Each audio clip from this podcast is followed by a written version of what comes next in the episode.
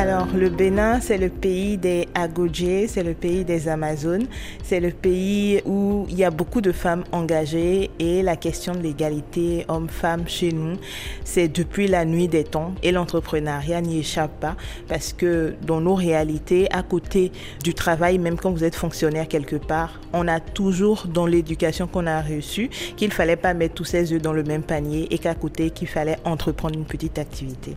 Je pense que la société en a besoin parce que les femmes entrepreneuses aujourd'hui euh, tiennent l'économie. C'est la colonne vertébrale de l'Afrique, si je veux dire. Donc, je peux dire que au Bénin, presque toutes les femmes sont entrepreneurs dans l'âme. Alors, entreprendre euh, au féminin sur le continent africain, on le sait, c'est aussi synonyme de défis euh, multiples.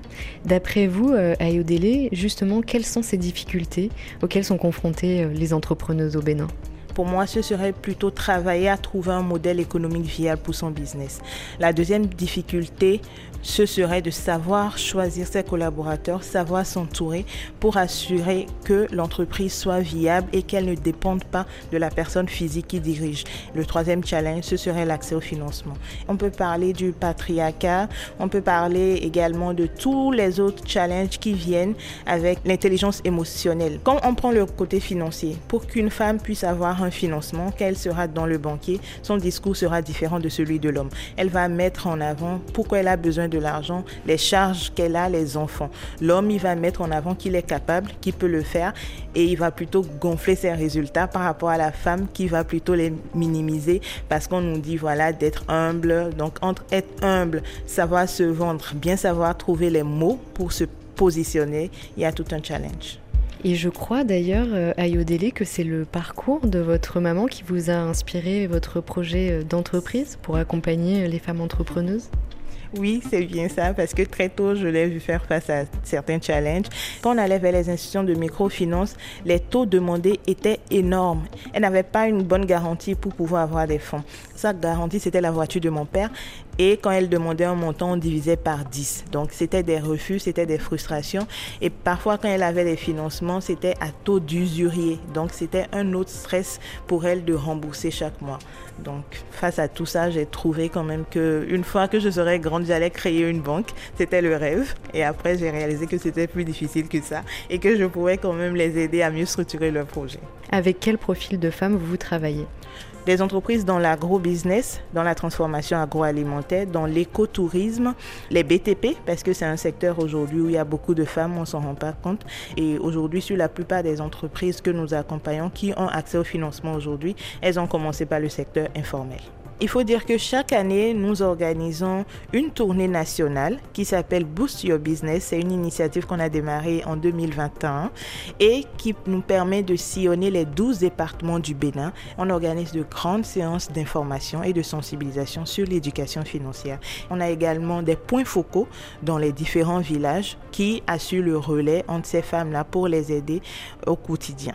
Et alors finalement, comment vous les accompagnez? Quelles solutions, quels outils pour répondre surtout à des besoins qui sont spécifiques on les éduque sur les principes de base, le minimum qu'on peut faire soi-même, écrire les entrées, écrire les sorties, faire le calcul des coûts, réajuster à chaque fois ces coûts en suivant ce qui se passe dans le monde. On a eu le Covid qui a impacté les coûts. On a aujourd'hui l'Ukraine. Et quand elles arrivent à cocher toutes ces cases, c'est plus facile pour elles maintenant de préparer un dossier pour rencontrer euh, une structure financière et avoir accès au financement. Nous intervenons sur la question d'accès au foncier, avoir un titre foncier ou avoir une parcelle en son nom.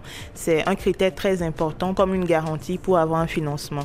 Ensuite, on les aide à avoir des techniques de gestion parce qu'une femme qui dirige une entreprise et qui a des hommes qui travaillent avec elle, c'est pas le même résultat résultat qu'un homme qui travaille avec des hommes. Et on est dans une société, surtout en zone rurale, où certains hommes ne comprennent pas ça.